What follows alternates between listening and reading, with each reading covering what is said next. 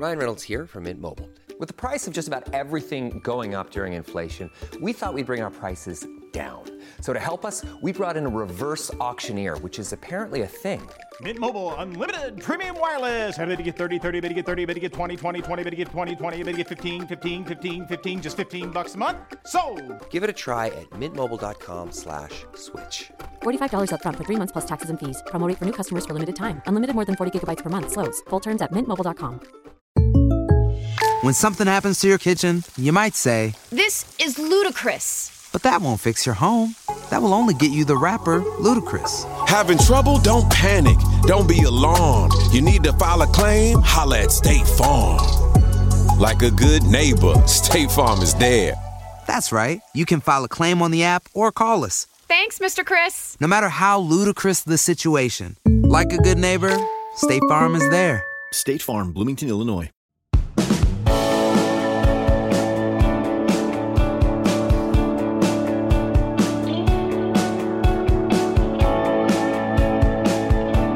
It's that time. You've been asking for it, and I'm going to give it to you. Immunity. Pull out that old campfire accelerant, toss it on the flames, because we're going right back to story hour tonight.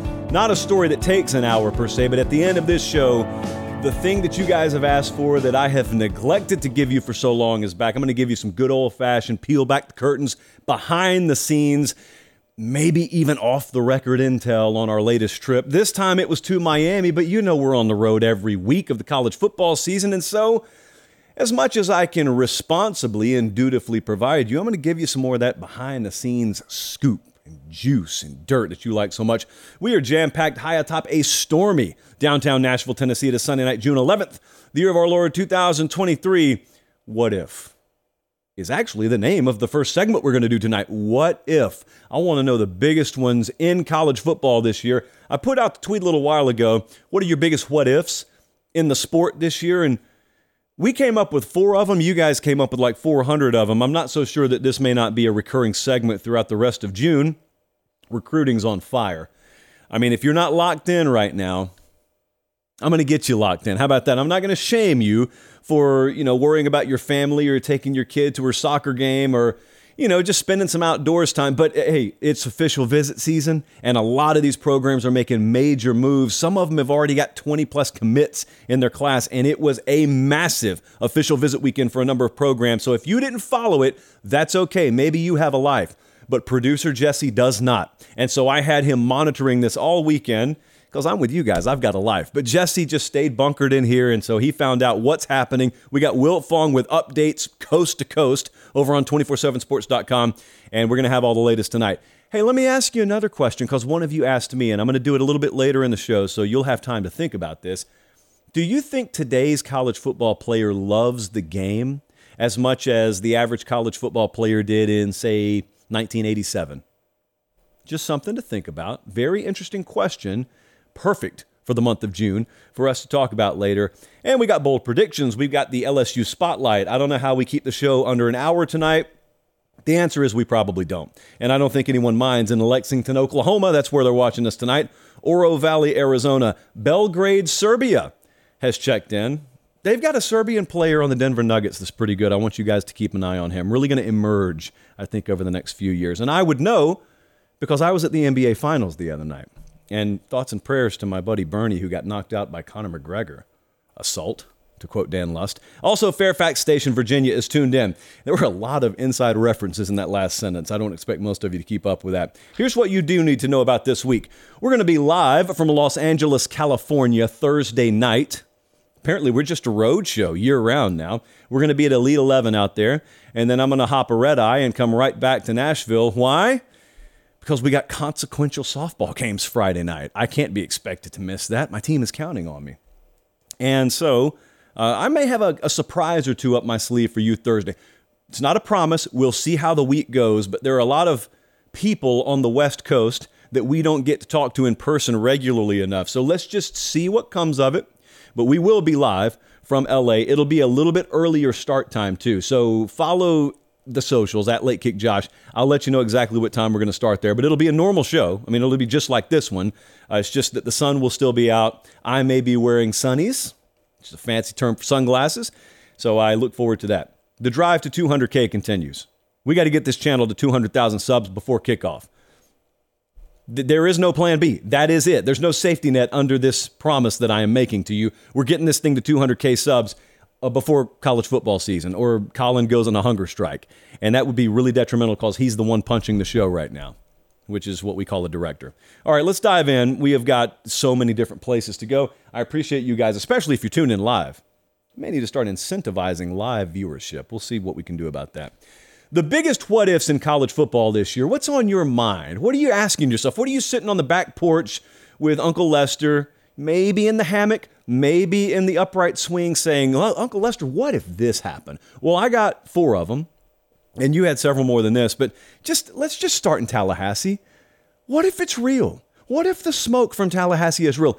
What if Florida State really does win the ACC this year? Think about the ripple effect. First off, we've got a major, prominent brand returning to the main table of college football. And I've told you before, and I'll tell you again if Florida State is for real this year, the only reason they're hyped up this year are for reasons that would extend well beyond this year, i.e., they've recruited well enough. They don't have one of the most talented rosters in the sport yet. We detailed that the other night, but well enough, they have portaled very well. I mean, they've they have attacked that portal like few other programs have. They are developing. The culture is in place that they took their sweet time putting in place, and that's exactly how a culture is built. They don't they don't pop out of microwaves. Long lasting, sustainable cultures, they don't pop out of microwaves. And I'm saying all that because if Florida State were to win the ACC this year, it would be validation. It would be validation that Mike Norvell's for real I don't know that football people doubted he was for real, but some casuals did. Some folks wanted him fired. No one will go on record with that now, but I've got the screenshots. I mean, whomst am I to share my private DMs? But anyway, if they win the ACC, sure, you've got Florida State reemerging. And if they win the ACC, we may very well be looking at Florida State college football playoff participant in the year of our Lord 2023, but also there's this other little tidbit because this is the what if game. And what if Florida State wins the ACC? Well, that would mean, Josh, that means Clemson didn't win the ACC. And uh, we'd all of a sudden have to look up there as well. Now, we don't know the details. Maybe they just went back and forth and they played an instant classic in week four and they play another instant classic in the ACC title game. Well, if that's the case, and Clemson falls 38 to 35 both times, uh, it's obvious the bold prediction from the other night about them having the top defense in the ACC probably did not come to fruition, but I can't really fault them all that much. But if Florida State wins this thing because they're superior and Clemson just, for whatever reason, even with the new OC, it does not spark life into that program, then we start comparing philosophies, don't we? Then we start, and by we, I don't even have to participate in this because it would come from Clemson. It would come from inside the camp of the orange and white up there and purple occasionally, they would start saying, Are we really going to be bypassed by this guy in Tallahassee who's taking advantage of all that the sport gives him, transfer portal, in other words, while we voluntarily neglect the transfer portal? Because if, if that happens, if Florida State wins the ACC, people will view it as a referendum on the two approaches. You know that, and I know that. Right now, it's not like that because Florida State hasn't done anything of note on the national stage. But if and when they do, and, and that's the approach, and Clemson hasn't changed their approach, yeah, a lot of what if ramifications if they win the ACC. Let's go to the SEC. And I got to get a little negative here on you for a second. The Bama over under win total's 10 right now, and a lot of folks are taking the under. I don't know if you're actually taking the under. I just, I know you're telling me that you're taking the under. It's one of America's favorite pastimes right now hop on Twitter, hop on the gram, and tell Josh, Bama's not winning 10 games. I'm like, okay, college football citizen, show me the bet slip. Some of you have, many more of you have not. But here's my what if. What if you're right? What if Alabama does not win the SEC West again this year? So they're not in Atlanta again. I guess the obvious question is well, what went wrong? Did quarterback not pan out for him? Is that secondary not quite as good as old JP thought they were going to be? what is it? How many games did they win? I guess would be my second question. Is is it a, an 11 and 1 season where they have some game of the year candidate against LSU and LSU beats them and all of a sudden Bama's on the outside looking in, but hey, maybe they're still a fringe playoff contender? Or do they go 9 and 3? Do they fall to Texas, which wouldn't be a conference game, but it would be a precursor, maybe of vulnerability? And then do they lose at Texas A&M? Do they drop one to Tennessee or LSU? Or do they get clipped by like Hugh Freeze and Auburn randomly at the end of the year? I do know this. It would be mighty uncomfortable because as I detailed the other night, I've got a massive I got a massive Alabama audience and a large chunk of that audience is college age. And I love all you guys, but you're not ready for it. I've tried to get you ready, but I can't. There is really no kit to get a 19-year-old diehard Alabama fan ready for what a 9 and 3, 8 and 4 season feels like. And I don't think you're going to experience it this year. It is not my prediction certainly, but this is the what if game. This is where we can recklessly throw hypotheticals out there with with you know impunity because it's just what if, you know, it's just what if.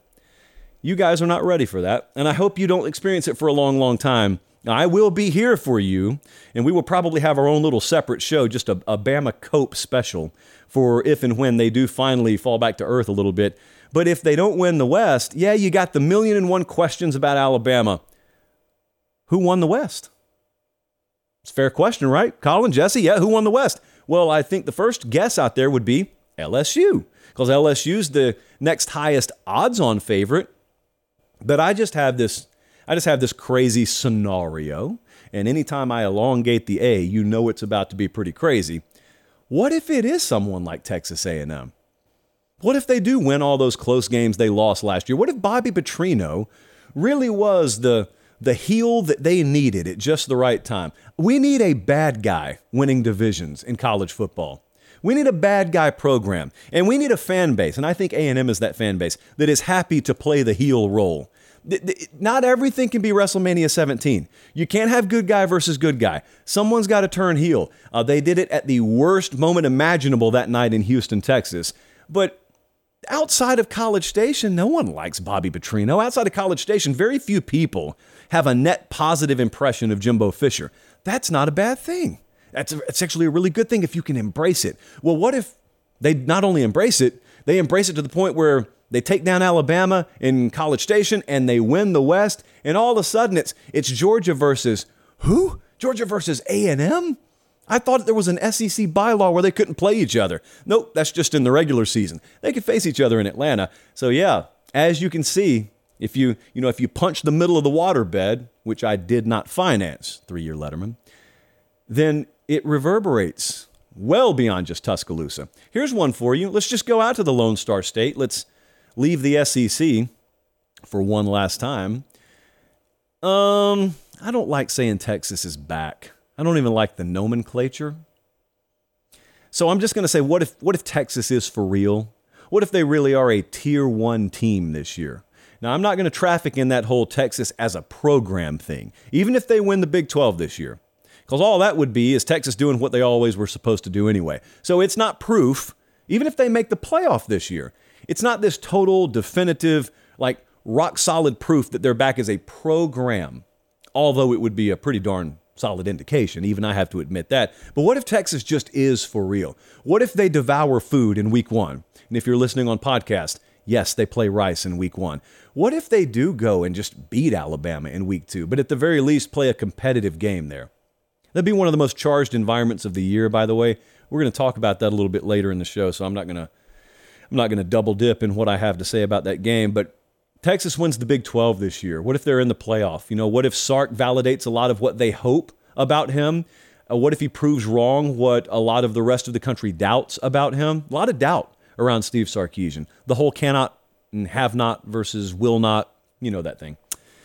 If they are for real, then they would win the Big 12 if they are for real. So we'd have that. Maybe that includes a playoff trip, but they would be springboarding their way into the SEC off of that momentum. And it would also mean that, okay, well, if Steve Sarkisian's formula works, it's only going to get stronger because their roster talent is only going to increase. In fact, substantially increase. They're top five recruiter every year now. And that class this year, I think, will in many ways mirror the class they had last year. Also, we've talked many times about how they are just stacking quarterbacks. So not all of them are going to stay there, but it doesn't matter. They're always going to have at least two high quality options. So they're not going to be one of those programs that's vulnerable to QB1 going down and poverty elsewhere in the room. if it happened this year, they'd have Maalik Murphy and Arch Manning sitting right there waiting to play. And they've also vastly upgraded line of scrimmage talent. They lost Bijan Robinson. I still think they are very, very good at tailback. I don't really need to talk about the embarrassment of riches they have in the wide receiver room. Defense, we can talk about that another day. Uh, they are trending, at least in the right direction there, but that's preseason talk. If they win it, if they're for real, that means I'm just right about all that. Is the world ready? I've asked this question like three times in the past month. Is the world ready for Texas being back? Is Texas fan ready for Texas being back? I talk about the the 19 year old Alabama fan who's never experienced a down year for Alabama. Well, think about the 19 year old Texas fan and think about the fact that they were a very, very small child when Colt got hurt in that national title game against Alabama, and the fact that they've not been back since. What does 19 year old Texas fan all of a sudden do? And then imagine, I always think about this the folks who were enrolled at the University of Texas in this case. You're there when you're there, you don't control the football program. But imagine if you just so happen to be a true freshman when Texas reemerges. It's like being a freshman at Alabama circa 2008 or 9 or something like that. And you know, your your older brother who's 7 years older, he's telling you stories about Mike Price and he's telling you stories about Mike Shula and you're like, couldn't be me. Dude named Saban rolled into town. Hey, someone's eventually going to be able to talk like that in Austin, Texas. Maybe it is the class of 2020, what would that be? 2028? 9, 30? Good luck. I guess is my is my lasting message there. And lastly, they got one double digit win season since 2010 by the way, according to my teleprompter. And that concludes the use of the teleprompter for the night. Uh, what if Ohio State doesn't win the Big Ten East? Well, another doomsday scenario. Yeah, let's let's go ahead. Scenario. It's a doomsday scenario. I think we all know that. I, I think everyone up there, from Cincinnati to Dayton and everywhere in between, understands they they need to win the division this year. Now I say that which allows you the opportunity to go in the comment section and say, okay, well, if they have to, what happens if they don't? I don't really know. Wailing, yes. Gnashing of teeth, yes. Throwing furniture out of windows, torch, pitchfork, check all the boxes, yes, that would happen. But that's not the question. The question is straight up would Ryan Day be fired? I think it's insanity to suggest it. That's my opinion on the matter. There are scores of other folks that wear scarlet and gray during the fall that disagree with that. I've explained their whole plight. They've explained it very well, actually. They look at it and they say, We don't hold ourselves to a 10 win standard here. You look at the schedule, we've got advantages over everyone in virtually every compartment that it takes to win at a high level in this sport. Uh, there are really no areas we're hamstrung big time as an athletic department. I said big time because I know the board over at Bucknuts would correct me on that, and they would point out A, B, C, and D. You've got first world problems up there. You want you want real world problems? Leave Columbus, Ohio. Go talk to some of those MAC schools that surround you. They got real world problems. Kent State is struggling to field a program this year because the the from coast to coast, everyone just raided them. Really sad story, actually. So if they don't, if Ohio State doesn't win the East, this is the last year that they have division play up there, by the way. If they don't win the East, they don't go to the Big Ten championship game. Probably means they lost to Michigan again. Maybe they lost to Penn State and Michigan, who whomst knows amongst us. So uncomfortable. So uncomfortable. And then we also, outside of just the uncomfortability factor of, ugh, sucks to be Ryan Day in that scenario, but you also have to ask, does that mean that Harbaugh just ripped off another one? Or did James Franklin and Penn State emerge? Like, what happened up there? Interesting. Inquiring minds would like to know. Those are some of the what ifs I'm looking at. This is one of many things that makes this sport great. You notice we didn't fly off the handle. That was not a that was not a hot take fest. It's okay to say you don't know in the middle of summer. Preview magazine season is upon us. We are awash in predictions and we will make our fair share on this show in due time. But it's okay to just just speculate. You know, like between sets at the gym, at the barbecue joint tomorrow when you're killing time before you have to go back to work. The kinds of things that we would talk about there, it's okay when someone puts a microphone in front of your face to just just talk that way for a little while. And that's what we just did. I don't know why I'm talking like Bob Ross right now. I can't paint to save my life. But speaking of art, Colin, I guess that segment's over. Speaking of art, I got to show you something. I, I always tell you about my DMs, right? And one of you finally called me the other day, called me on something.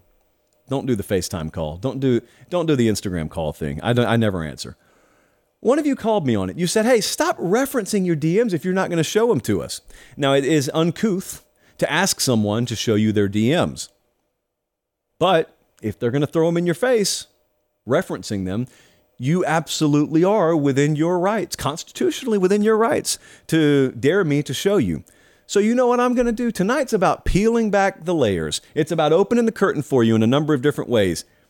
I'm just going to start showing you some of the stuff I get every day. The connectivity between this audience and us is unlike anything else I see anywhere in this industry. I'm just going to show you some random stuff uh, throughout the show tonight. So, one of them actually has sound. And don't worry, if you're listening on podcast, you're going to hear everything you need to hear. I, I go in my Instagram DMs the other day. Uh, there is a DM from one of you, and it's a video. I always hesitate before I open those videos. But I opened this one. And it is a guy playing a guitar. And for those of you who tune into the live show, you may recognize this tune. So Director Colin's going to play like five seconds of it. And if you don't recognize it immediately, you probably won't get it. Let's see how many of you get it. Roll it, Colin.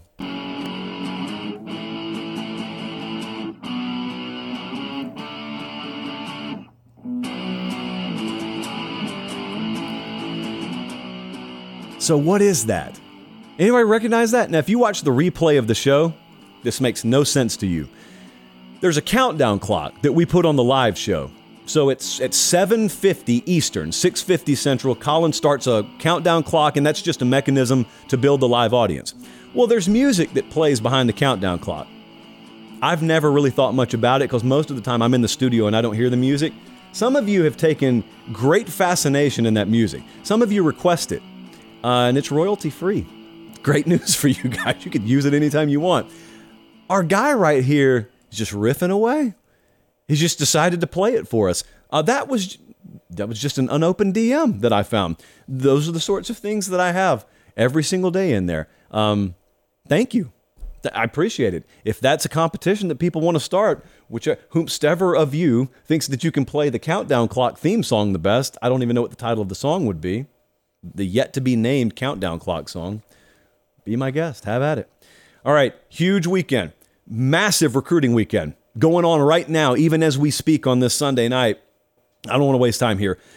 I do want to tell you though, make sure you're locked on to 247sports.com. Steve Wiltfong's phone. Oh, the iPhone. Can you imagine how hard that thing is gasping for breath right now? He's been updating and updating and updating all day. So there are articles and there's scoop everywhere. I have curated what you need to know from a national level. Georgia, and it's going to shock you, they got a really good class. They got the number one class in the country right now. I would call them the odds on favorite to finish with the number one class. We'll see. It's a loaded in state crop. Okay, so I could spend all day talking to you about the good players in the state of Georgia this year. But what's interesting, and if you look at the kids they had on campus this past weekend, and if you listen to Kirby Smart last time we had him on this show, he said, Yeah, we want to lock down the state, but we have to be smart about the way we recruit. You can't just assume that the complementary nature of your needs will always be met with in state guys. It could be that you got a number of defensive backs and, and a really, really deep offensive line crop, but maybe you need three interior defensive linemen, and the better quality is, is a kid in Indiana and a couple of them from Arizona and California. Well, what do you do? You recruit your backyard, but then you supplement nationally. That's what Georgia's doing again. That's always their MO, and it always will be under Kirby Smart. They flipped Chauncey Bow- or Bowens. Not good news for our friends down in Gainesville, but it is good news for Georgia. That's a four star running back. Uh, Nate Frazier is another top 247 running back out of Santa Ana, California. And so, two kids at the tailback position, not from the Peach State. They are either the just outright commit. Well, I don't want to say, I don't want to say he signed with him because he didn't, but he committed to him, or they're the favorite. So, two tailbacks there. And also, they lead, and this is pretty interesting. I think a lot of folks in the recruiting industry are not surprised by this, but if I told you there's a five star edge guy out of Birmingham, Alabama, named Jordan Ross, you'd say, oh, where's he going, Bama or Auburn? Well, Georgia leads for him right now. At least that's the way things look. Vestavia Hills, no less. If management lived in Birmingham, Vestavia Hills is the neighborhood management would live in. I think I've told you all you need to know about Vestavia Hills. This is a loaded cycle in state for Georgia, like I said, but they are making moves for a number of kids out of state. All right, let's move it along because we got so much to get to. Penn State, the Fighting Jessies. See that? See that chart there on your screen? Number six in the country right now. Yes, Meemaw said only a foolish man buys stock in class rankings in June. But we are those foolish men sometimes, Meemaw. Uh, good for Penn State. Now, so far, they got 18 verbal commits subject to change. But there are a ton of eyes on a kid named Nick Marsh because the receiver position at Penn State, if you were to identify a big question, relatively speaking, the receiver position is one where they're not overly dynamic. They have not been overly dynamic, but that's why you recruit. Because you got the dynamic quarterback up there Hopefully, big time names like this want to play with him. 6'3, 200 pounds. He's a four star receiver out of Michigan. It looks like Penn State leads for him. Jamonta Waller, five star edge guy. Now, this would not even be the first cycle in the last couple of years where they will have landed a five star edge guy if they do so secure this commitment. Uh, but they lead for him, I do believe, and our folks close to Penn State agree with that. Auburn, Florida, the main competition there. And Grimsley, four star safety. Jameer Grimsley out of Tampa. That's going to be a Penn State Alabama battle as it appears right now. Now, he hadn't taken his official to Alabama, but they feel really good about what they did with him on campus this weekend. Penn State just, it's so funny when you watch the trajectory. It's not a sudden spike, it's just, it's just steadily, little engine that could, further and further, chugga, chugga, chugga up the hill. And they're in it for one or two more high caliber athletes per cycle that they used to not be in it for and it's one chop, two chop, three chops. This tree's eventually going to fall. No, it's not. It would have fallen already. That's not how forestry works. Please be quiet, sir. It'll fall eventually. We'll see. This year, next year, it'll fall eventually. I was down in Miami for the better part of the week. And I tell you, I walked in that building Tuesday and it was already buzzing about the official visit weekend that was coming up. Uh, we did the live show from there Thursday night. I told you in no uncertain terms, they think this is the biggest official visit weekend in the history of Miami football. Well, here we are on Sunday night. I think they just had the biggest official visit weekend in the history of Miami football. I don't just want to gloss over what I said there. The history of Miami football, they've had some pretty good teams down there. They've pumped out some pretty good players. The biggest and most star studded, let me say, official visit weekend in the history of Miami Hurricane football. They had four of the top 10 there, six of the top 35. It sounds like they knocked it out of the park with all of them. And it would be a shock to me if anything other than that was said, given the level of preparation and the intense attention to detail. I mean, right down to how inflated the, the green and orange balloons were on the staircase leading into the athletic building. Every T was crossed, every I was dotted. And it's the kind of weekend that could reverberate for years to come. You, you think that's hyperbolic? It's not. Ask any of these fan bases around major programs where you know there was a kind of a paradigm shift. They always point back to a recruiting class that was the spark, and some of them who follow recruiting hardcore can point back to individual weekends. I'll tell you this. I'll I'll save a lot of this for later in the show. So after we got done with Mario Cristobal, I talked to him for another 30 or 40 minutes just off camera. Boy, if I could have had him mic'd up for that. But the one thing I'll tell you is he's got a really good memory. And he was he was detailing specific recruiting weekends that he remembered from his time at Alabama as an assistant or Oregon as a head coach. And talking about the level of detail, the intensity you have to have, but also uh, the, the ability not to force the issue and so you got to kind of balance your emotions. But man, some of the stories about those recruiting classes at Bama and how they learn, you know, how he learned attention to detail and leave no stone unturned and applied it at Oregon. And obviously they're applying it down there now.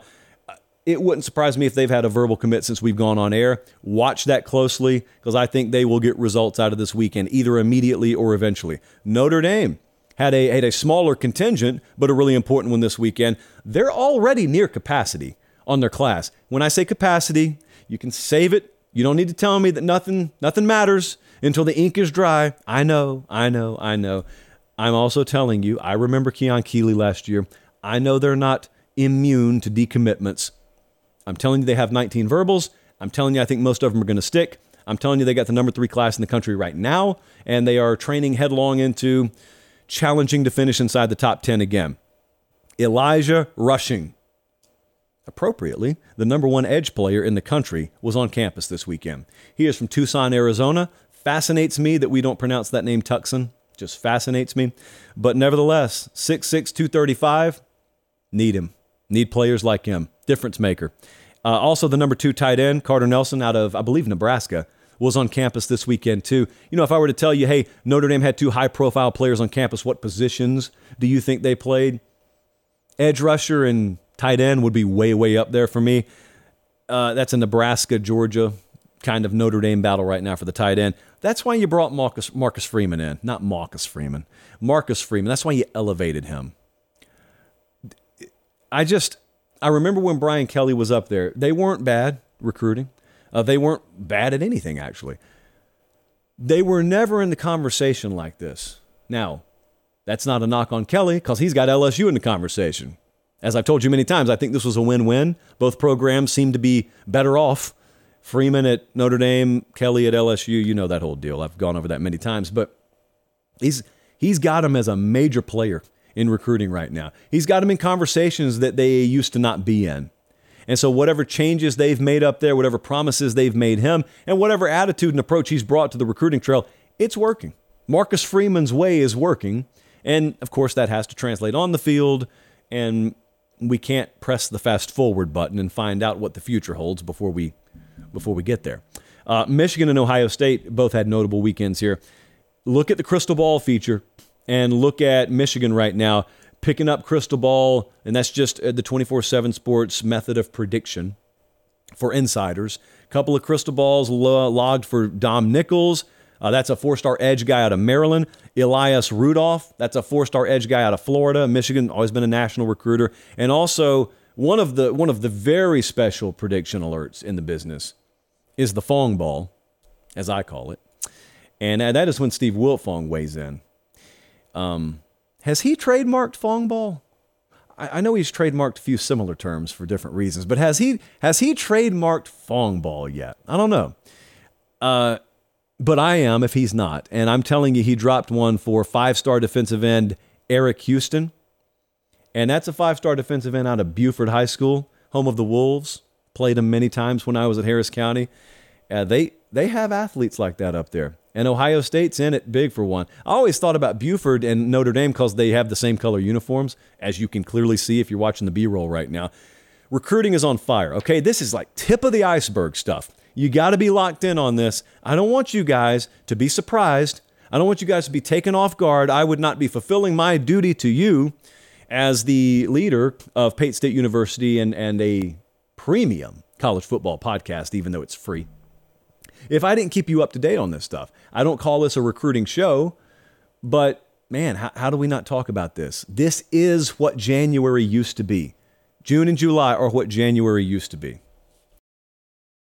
Introducing the Two Way V4, where groundbreaking fuel cell technology meets fresh foam cushioning for the ultimate performance. With fuel cell, each step feels explosive, delivering unparalleled energy return. Paired with fresh foam, experience maximum comfort throughout the game. Its lightweight textile upper offers support and breathability without sacrificing agility. Whether you're hitting the clutch shot or locking down the opposition, the Two Way V4 gives you the tools to play at a high level. Learn more and purchase the Two Way for yourself at newbalance.com.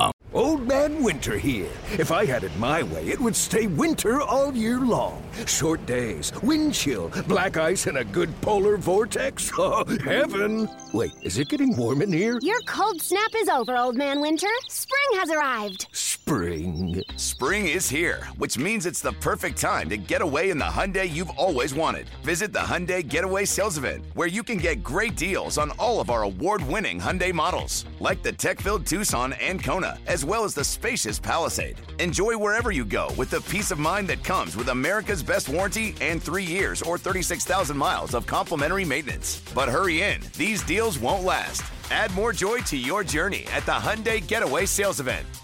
Now get 0% APR or up to 1500 bonus cash on the Hyundai Tucson. Now, during the Hyundai Getaway Sales Event. Offers end soon. Call 562 314 4603 for details. I told you I want to give you a little bit more of a peek behind the curtain. I want to show you a little bit more about what it's like to just swim in the pool we swim in every day. Basically, I want to show off how incredible our audience is. Well, you know how incredible Academy Sports and Outdoors is, and if you don't, let me tell you, they're pretty incredible. They make the show free for you, and they also have this store and this chain of stores that has like everything you could ever want. One of you hit me up early today and said, well, we don't have one where I live in Colorado. What should we do about this? I said, academy.com is what you should do about that. One stop shop for all outdoor sporting goods supply needs plus. And the plus means they just got a lot of other stuff that you would have never even guessed they have. Also, military, first responders, you drop that ID anytime between now and July 4th, you get an extra discount. Uh, you get free in store pickup if you guys order it from academy.com. But I ask you sometimes, let me know when you go to Academy. Let me know. Show me some of your receipts. Just give me some testimonials. And I really didn't have to ask you, you just kind of started doing it, but it's taken on a life of its own. When we meet with Academy, they don't talk about, hey, here's some fresh ad copy for you to read. They don't talk about how uh, I want you to tweak how you mention this, or I want, I want you to feature this new artwork. All they say is, we get inundated with your viewers telling us that they just went to our store. Whatever you're doing, keep doing it. We love that.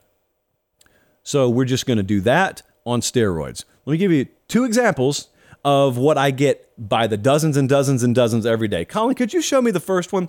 Uh, a guy by the name of Joshua Roush, love his name, by the way. I, I got this from him on Twitter. I own a reptile business. Who's amongst us doesn't? I own a reptile business. I needed a net. Like an idiot, I checked Walmart first because I was going to get something else. Ended up at Academy and made it clear that I was going to the better store. Found exactly what I needed $5, hashtag for the win. Now, as I sit here and tell you outdoor sporting goods supplies, you don't think about the reptilian industry, do you? But yet they had the reptile net for old Joshua Roush. Check. Next up, I got a DM from our buddy Jonathan Shusky, street name Buckets, his little kid Aiden, basketball camp ready and said they needed a photo because they had just come out of academy and he's got he's got a sizable a lengthy receipt in his hand. This is what we call Pate State material. And this is what I get from you guys every day and I'm just going to start showing it on air. Why? Because I'm proud that's why. So thank you to academy and thank you to you guys. Longest ad read in history but I think it was worth it. Um, ceremonial sip from the chalice there. I got a just a fascinating question earlier today from one of you. And it was from Paul in Camden, South Carolina. He said, I saw someone say they think more and more college football players don't love the game like they used to. Do you agree or disagree? I had to think about this for a little while. I here's what I think. I think it, it is still a very much case by case basis. So, what I'm not ready to do is I'm not ready to say today's player does or doesn't fill in the blank. Because I, I think it paints with too broad a brush, and I'm around these kids constantly. Like I'm around them all year. And I know some of them, I think if you cut them open, they bleed college football. I think there are absolutely some others that play the game because they have God given ability, because maybe their parents expected them to, because maybe that's their way out of a tough situation, but maybe they don't necessarily eat, sleep, and breathe it. Maybe they don't love it. That's always existed, though. I do think technology plays a huge role here. So here's where I land on this. And I appreciate the question. It's a really, really good one. And I'm going to be extra interested to get your feedback on this. So I'll, I'll be looking at the comments on this. I think technology has done so much to enhance, to change, or to expose the conversation on this. So you ask, does today's college football player love the game as much as he used to? Well, number one, I think technology has served to expose a truth that was always there that you used to not be told. It used to be that every feature you saw about a college football player exhibited their love of the game. They didn't all love the game ever. Uh, it's just that you had very, very limited technological means with which to get information.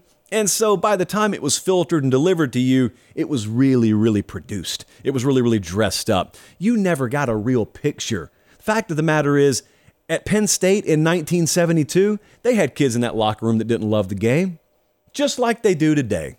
You hope that it's very limited, but not not 100% of kids that played the sport at any period loved it. It's just you didn't used to hear about it. Now, you got so many different communication mechanisms and players have such a higher profile, sometimes the truth leaks out and bleeds through a little bit more. Number 2, I think that technology has obviously created more information availability, and that's led to more divergence in paths. So, what I mean by that is if Jesse's sitting right here and Colin's sitting right here, and Jesse is predisposed to loving the game, and Colin is predisposed to sort of being indifferent. He's just, he's 6'4, 230, and he happens to be a really good tight end. Jesse's got access to more voices than ever before. And therefore, Jesse's mind is molded by more voices than ever before. And if this dude over here, Jesse, is predisposed to loving the game, it's not just his mom and dad he hears from anymore. He can hear motivational messages. He can hear uplifting messages from all over the place. If you're subscribed to the right sorts of feeds, you just scroll through your socials. You, you can get a lot. You can get a lot of bad stuff on socials. You can get a lot of good stuff pumped your way on socials too. That's fuel for Jesse. Now for Colin, it may be different. And this is purely hypothetical, of course. For Colin, technology has created more distraction for him. And therefore, his attention is even less on the matter at hand. And he's even less bought in than he used to be. So, technology alone is not the devil. Technology alone is not the angel. The way that you leverage it and harness it is. And the third thing is, technology has provided more options. And this is where I think, especially some of the kids from a rougher upbringing, have it apply to them it, it has been preached for a long time for kids from a certain socioeconomic background. You got ball or you got a microphone, and those are the two ways that you're going to make it out. Whether that message is wholesome, whether that message is accurate, that's been a message for generations. Well, all of a sudden, the digital media platforms and the social platforms come of age and they enhance the ability to create more options for you. So now all of a sudden, you can become an influencer. Well, how, how was a 13 year old going to hope to become an influencer in 1993? The answer is they weren't. But in 2023, they absolutely can. So all of a sudden, there's this new brass ring, there's this new belt above the ring to reach for. And some kids who have the God given athletic ability that otherwise would have gone into the lane of college football, even though they may or may not love it necessarily, some of them just flat out don't even play anymore because some of them find another way out. And so the love of the game, it's really interesting because one of the first things that stood out to me, one of the first big shocks to me in um, observing football, NFL or college, or covering college football, was the realization that not everyone loved it. When I was 10 years old, I thought everyone loved it. I thought, how, how could you ever survive playing that game if you don't love it? It's hard. It's hard to survive it for 99% of humans, even if they do love it. But there is this certain cut of cloth, there is this certain caliber of athlete that is the 0.01% out there that is good enough to play this game, even if they don't love it, and play it at a high level and potentially be all conference, potentially be Hall of Fame bound. They're that physically gifted. I just thought that didn't exist. I thought all the guys I saw loved it. I thought all the folks who covered the sport loved it. That's not the case either, believe it or not. And so, I think when you when you start to when you start to drill down into the particulars, is it a good or bad thing? Well, it's just a thing. Like as a college football fan, you may listen to me talking like this and you may say, "Well, if you don't love college football, that's a bad thing." Selfishly, I agree with you. But let's just let's just run this back. So let's take Colin again. He's the he's the 6'5", 230 pound tight end. Doesn't love football, but he's good enough to play at Tennessee. And he's good enough to shine in Josh Heupel's offense. And, and he's a 1,500 yard receiving guy. And he goes on, he gets drafted second round, goes to Indianapolis, plays eight years, makes life changing money. He's out of the league by 30, and he's set.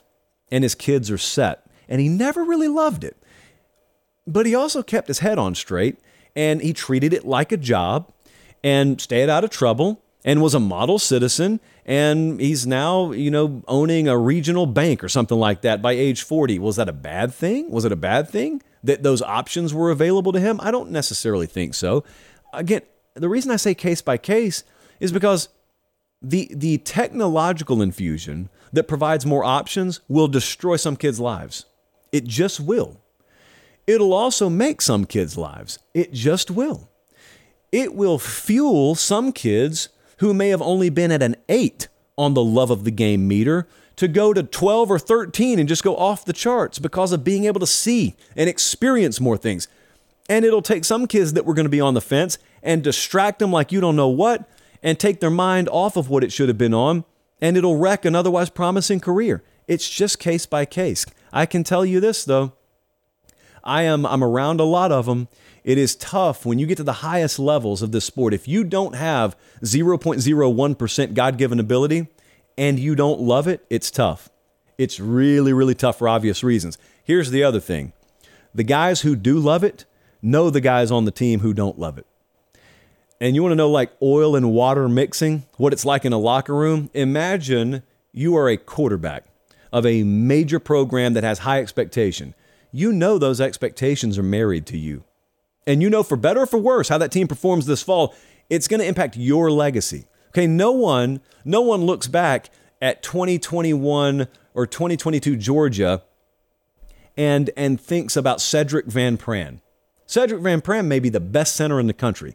No one calls it the Sedrick Van Pran team. They call it the Stetson Bennett team. So imagine for a second being a quarterback on a team this upcoming year, knowing your legacy's on the line, your playoff hopes are on the line, maybe your NFL draft stock's on the line, and you're catching more balls off the jugs machine in summer workouts than half your receiving corps.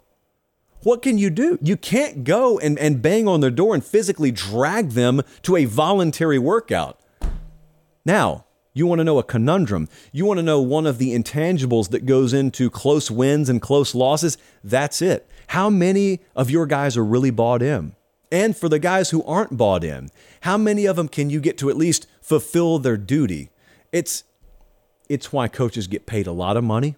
It's why this is always going to be an inexact science because you do have some guys in your locker room that don't necessarily love it. They're good enough to be there, but they don't love it. And you got some others who are willing to go over the cliff, facing the fan eight days a week, who look at the ones who don't love it and wonder, how in the world am I supposed to go to war with you on Saturday?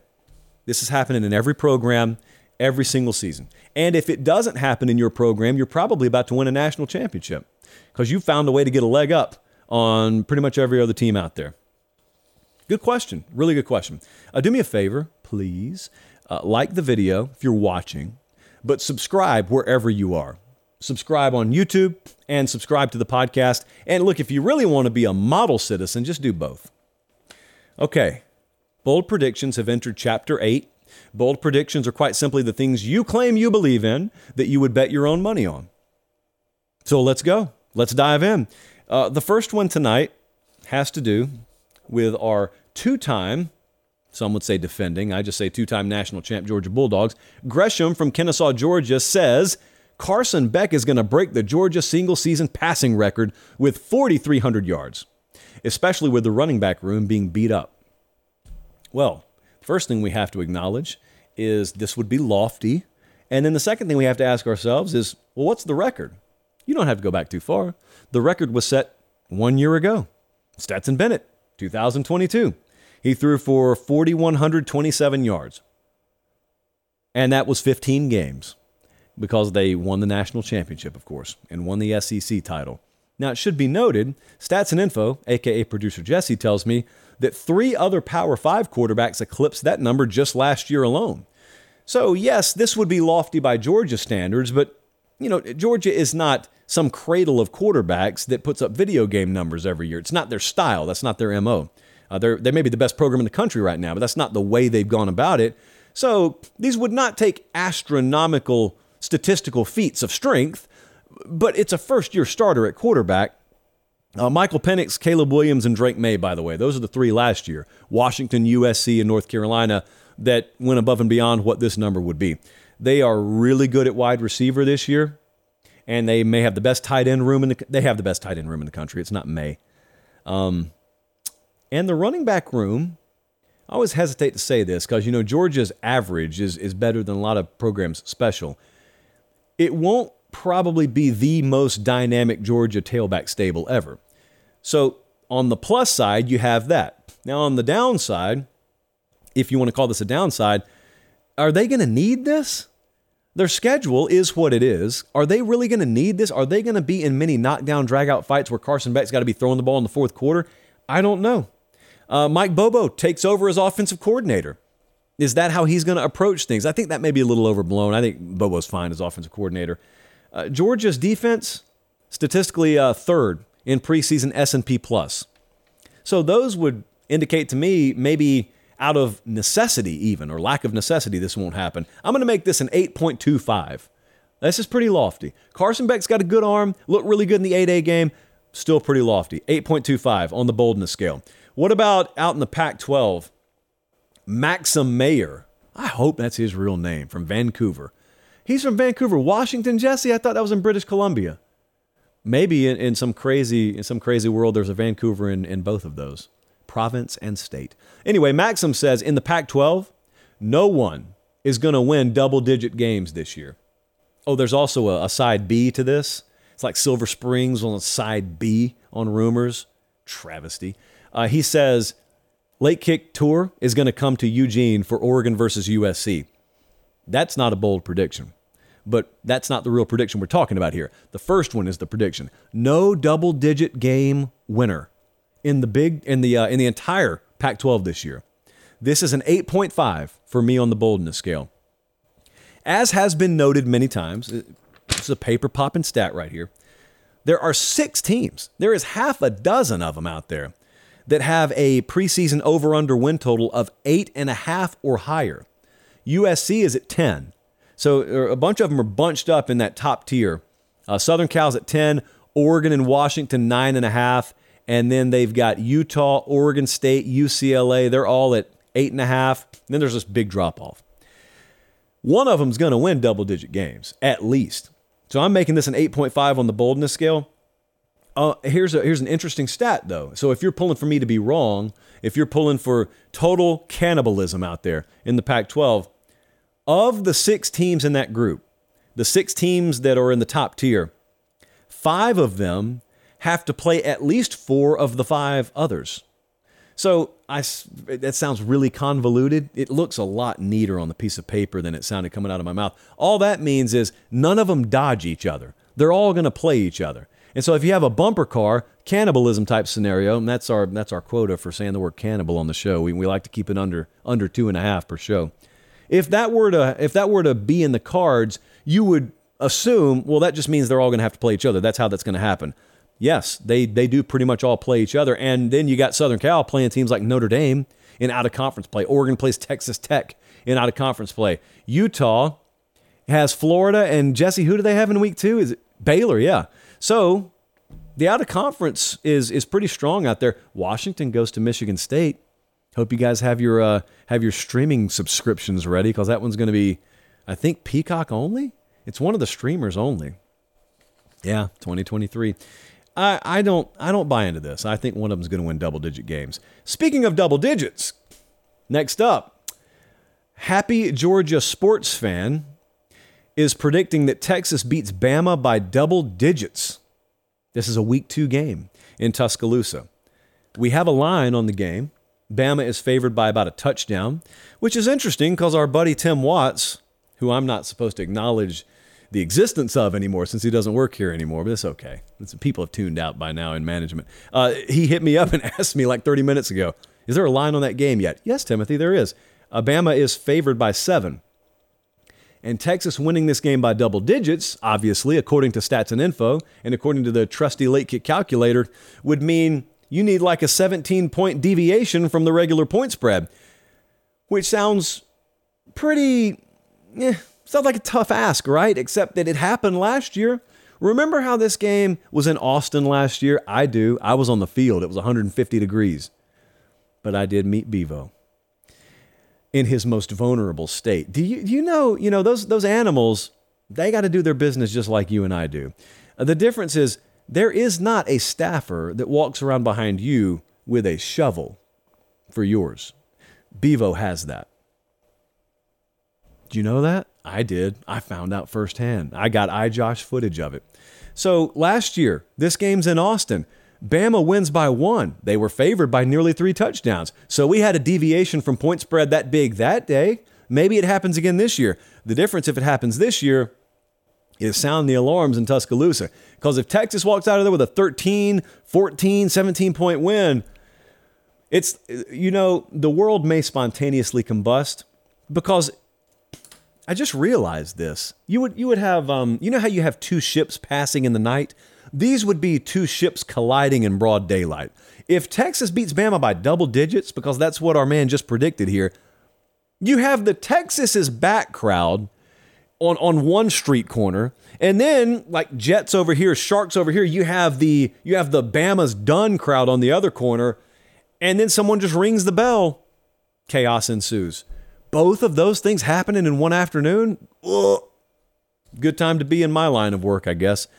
This is an eight and a half because I don't think it's going to happen. That's not fun. I know. That's a little anticlimactic. Um, the last time, though, it's not impossible. Let me put it that way. The last time that this big an offensive threat came to Tuscaloosa, I want to say was that 2019 LSU game. I've got a story to end all stories to tell about that game one day. It is a statute of limitations situation. That's how good the story is. I can't tell the story yet. I don't know what kind of jail I would go to, honestly. With, with the, the egregiousness of the offense that we committed that day, no one was harmed. It was a victimless crime. But um, yeah, that story, bookmark that.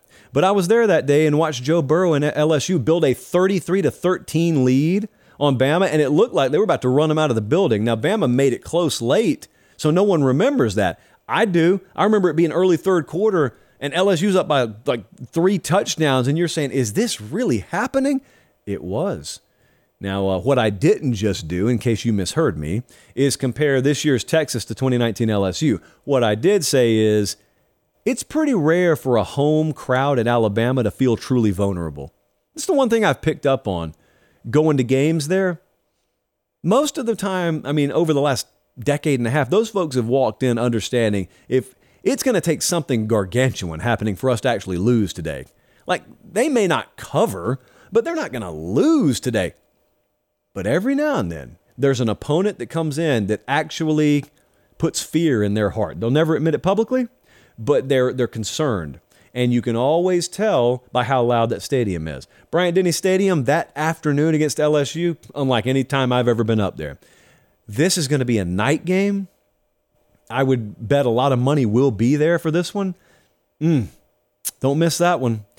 And I doubt you will. So I'm to make that one an eight and a half. Texas by double digits, eight and a half. That's pretty bold, but not the most bold thing I've ever heard. Uh, last one for tonight. How about Brady from Mason, Ohio? He's saying Ohio State's going to have the best defense in the Big Ten this year. Uh, I don't think they are. I don't think they need to, and I don't think they are. So this is an 8.75 for me on the boldness scale. Last year, Jim Knowles' second year, they made a big jump statistically. And I I don't think it's the craziest thing in the world to say they may do that again this year. I mean, defense won them the Penn State game last year. JT Tuimoloau just took over the game.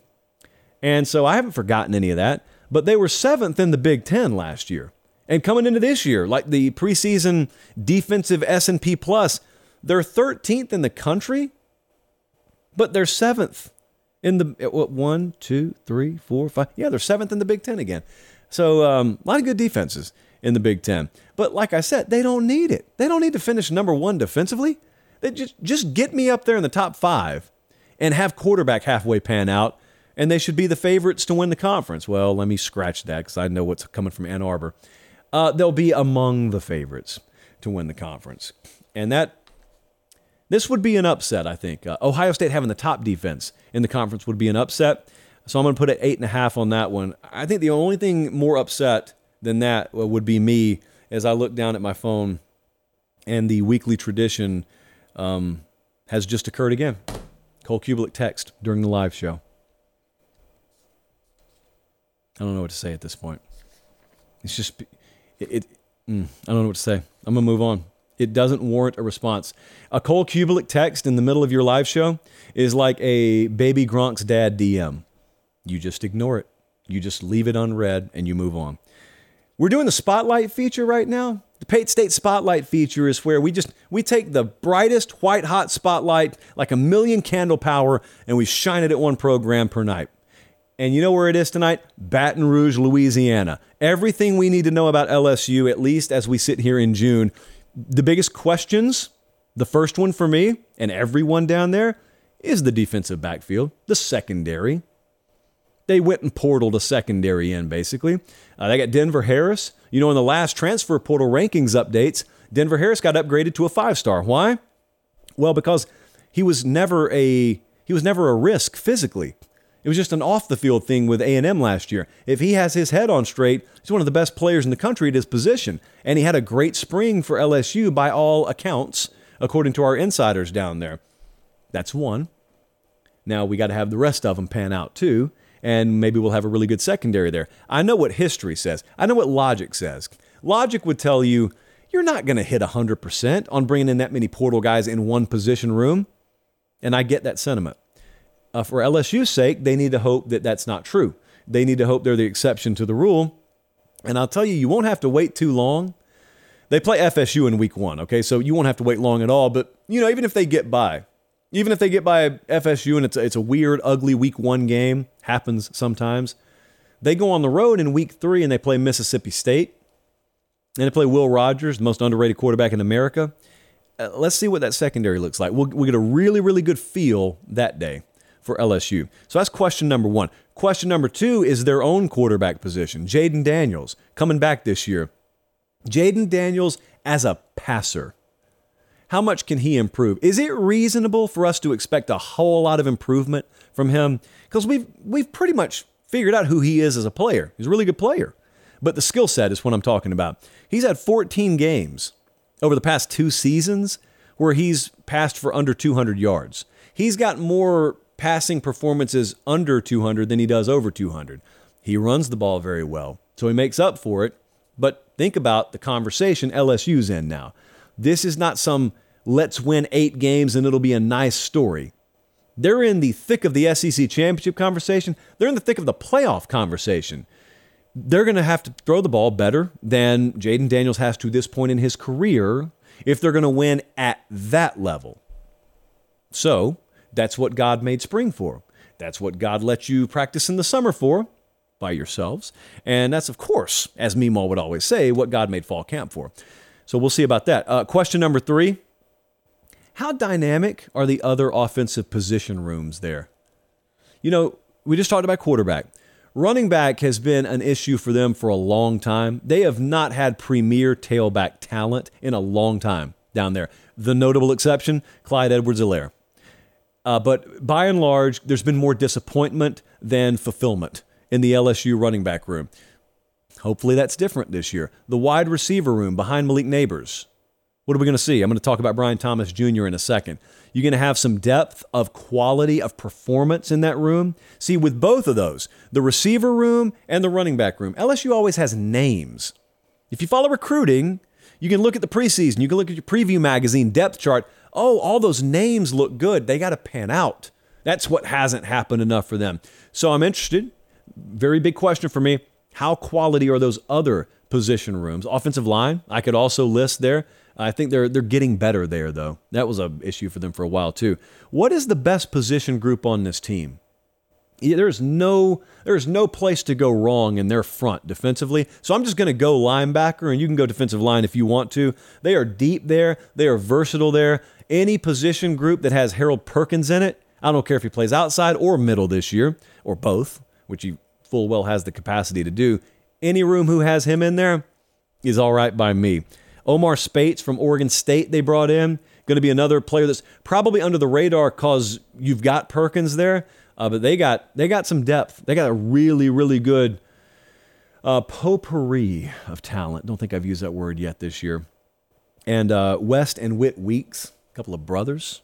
A lot of alliteration in the LSU linebacker room. What about breakout players? You know, I think Maason Smith qualifies for this. Even though he was a preseason All American last year, this is just being delayed by one year. So I thought he was going to be a breakout star last year. And I think he would have been, but he went down in week one. And against FSU, it put a really somber mood on the game, and, and LSU ends up losing the game. And I look, I looked at it and said, if there's one player they can't afford to lose, it's probably, I mean, outside of quarterback, it's probably him. And they lost him, and they won the West anyway. So don't let that get lost in all the Brian Kelly hype. Is he did it without, well, at the time, one of his very best defensive players. Then we met Harold Perkins. Uh, they're both really good. So the other one on offense is Brian Thomas Jr. I just mentioned him a second ago. You look at the receiver room, they need a wide receiver too. They need depth. They need the other rungs of the ladder to sort themselves out. Uh, last year, 31 catches, 361 yards, five touchdowns. He's 6'4. Ooh, look at that special effect Colin threw at me. He's 6'4. He's 200 pounds. Should be a really good red zone threat. Should, should, should. I need that to just become is, is, is. LSU folks know all too well what I'm talking about. Because I'm right there with you guys every spring and summer, and we're always talking about what could pan out in, the, in that running back room, in that receiver room, it, and what should pan out. And more often than not, it hasn't panned out. But now we got a we got a new we got a new tenor down there, a new, a new flavor, if you will. There's a new sheriff in town, to quote Shawn Michaels, and uh, hopefully does big things with guys like Brian Thomas Jr. The schedule analysis is interesting for LSU. They open with a very very tough out of conference opponent uh, in a venue that should not be housing a week one college football game, but I digress. At least they're playing. They play three of the top 15 national championship odds teams this year. FSU at Bama, Texas A&M, one road, one neutral, one home. They also though have a really good East draw. So they play Florida every year. Florida has the worst odds in the East this year. Uh, is it is it worse than Vanderbilt though, Jesse? Two of the bottom three. Okay, so they play Missouri and they play Florida.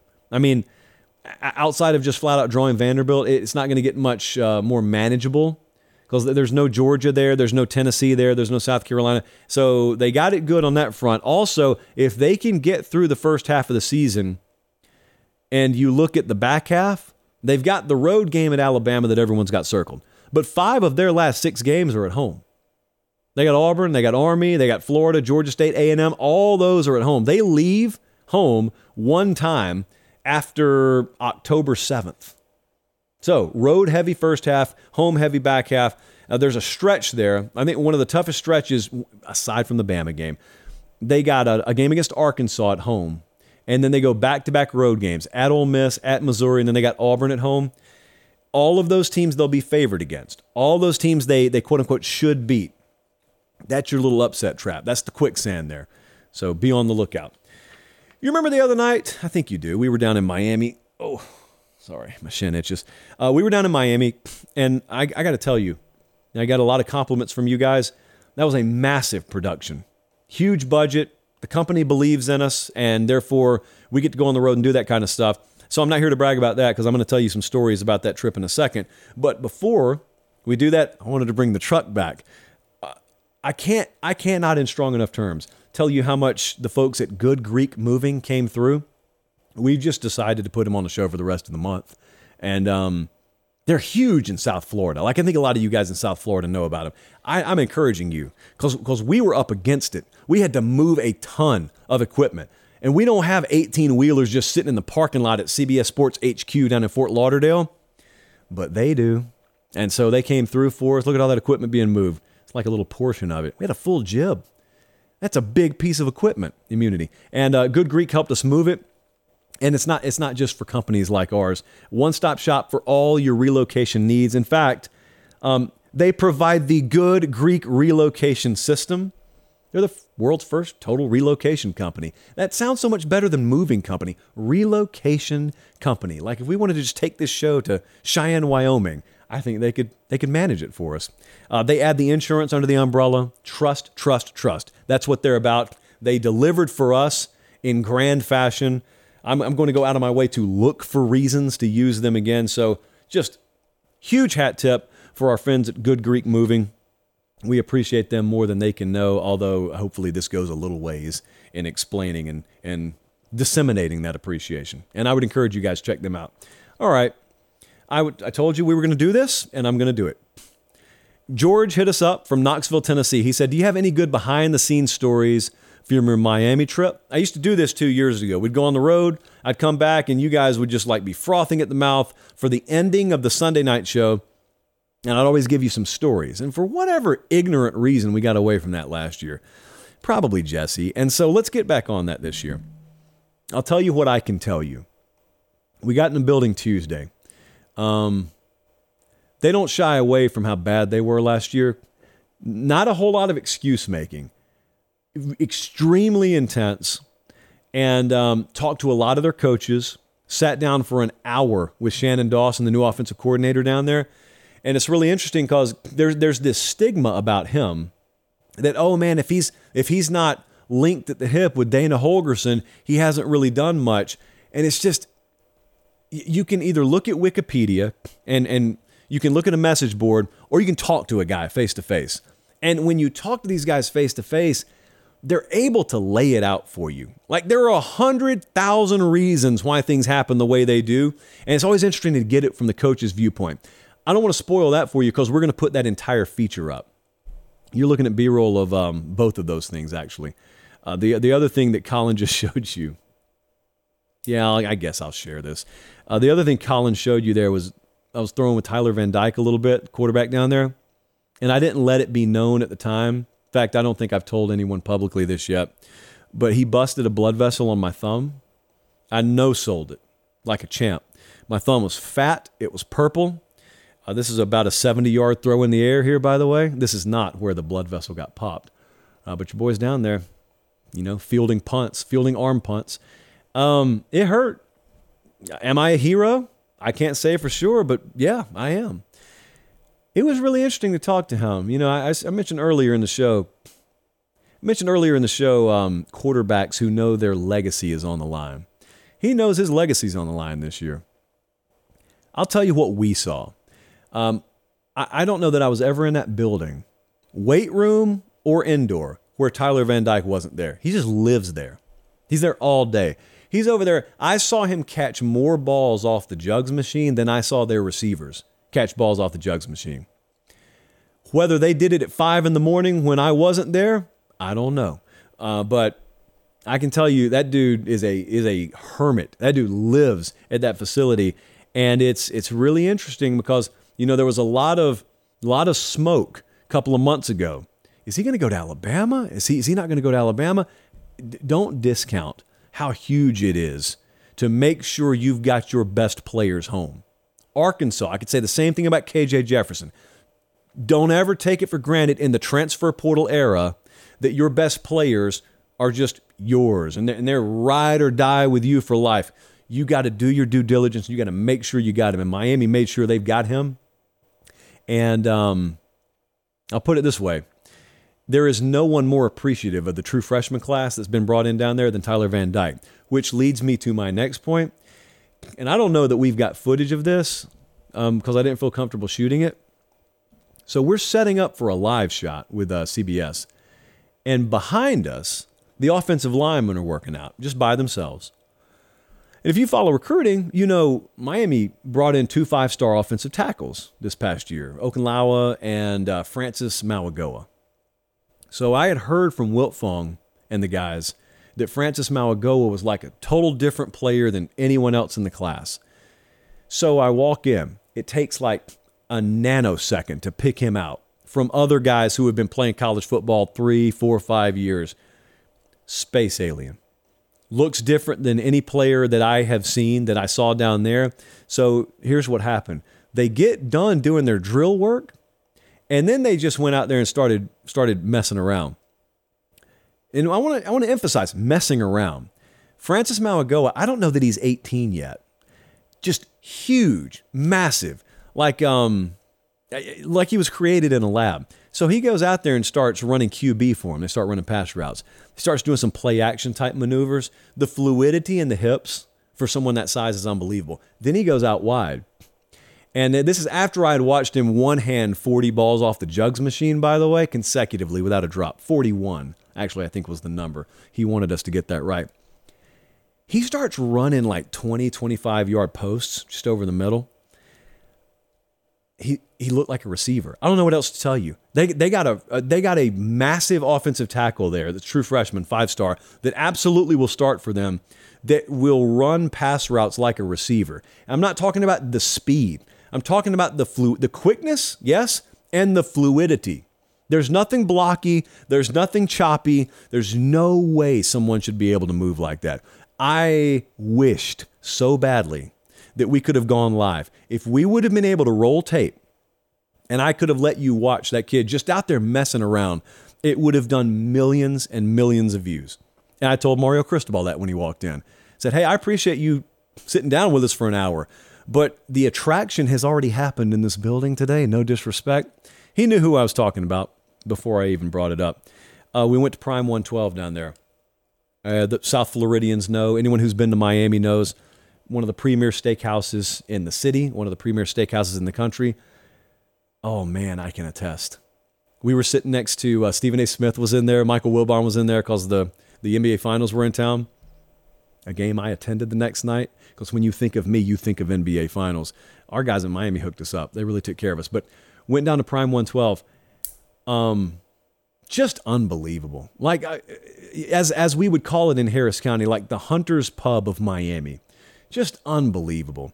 And I used to always I used to always look at steakhouses. I only ever went to chain steakhouses because I grew up in Harris County. And um, so I used to always think to myself, because I would see on TV these people and they would go like be spending hundreds of dollars on cuts of meat. And I always thought that's just dumb. It's not. It's really not. I would not advise you to do it every day unless you have the financial means or, or someone else's card. But wow, unbelievable. And I also would strongly advise you to call well ahead if you're going to try and go because it's tough to get a table there. Our guy Cam took care of us down there. And the other thing that I wanted to point out is um, this this overarching belief that Miami can't be, you know, what it used to be. I know a lot of you think that. I know you do. You've got your beliefs, I've got my beliefs. But I will just tell you this. I know what it takes to win in college football. I've been around winning programs, I've been around losing programs that have the capability, and I've been around programs that are losing and don't have the capability. Miami's been a losing program that full well has the capability to be one of the tops in the country again. Uh, the stadium situation is what it is. That's not controllable, but I would also be remiss if I didn't take you back to the Mark Richt era.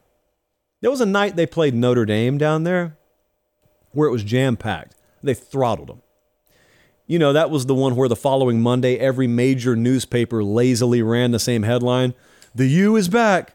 The swagger is back. Nothing like 52 year old sports writers using the word swagger.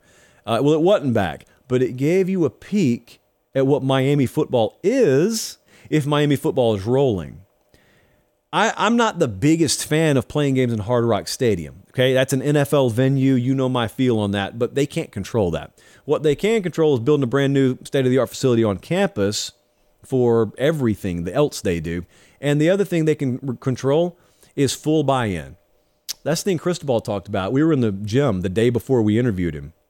Really good workout, by the way. Um, takes care with the plyometrics too. Surprising fluidity and mobility in the hips of the old head coach down there. But he was talking about what it took for him to sign the deal to go down there. Uh, without getting too deep into the finer points, it took looking across the table, like Kirby Smart had to do with Georgia, looking across the table and saying, I want to come here. This is home for me. I can't, from a business standpoint, come here unless you check all of these boxes and you just give them the piece of paper. And they checked them. As of that moment, Miami had everything they needed to win again. It's on him and it's on that program. They're not uncomfortable with that. I'm just saying, I mean, that's that's the reality. Previously, maybe there were some excuses down there. They don't have any excuses. And so when everything you ask for gets granted, just like Jimbo at A&M, when everything you ask for is granted, all your wishes are granted, then it's only fair for the fans and it's only fair for the administration to then look at you and go, all right, you're on the clock. Mario Cristobal and Miami staff are on the clock. They know it. It's why there's a lot of urgency in that building. I think they feel good about this year. I think they feel great about next year. That's the vibe I got from the program. So we'll continue to go on the road. And we've got, truthfully, we've got programs beating down our door now to come do those features there. We cannot go everywhere, but um, I think we I think we'll have some interesting stops on the Pate State Speakers Series tour coming up before too much longer. then we'll have media days in Nashville, so all the SEC coaches will be coming here. So stay tuned, I guess. Long show tonight, but we don't recognize the off season here, and I appreciate you guys for it. So for producer Jesse, for director Colin, for Bradley the associate, I'm Josh Pate. Take care. Let's have a great start to the week. And until next time, God bless.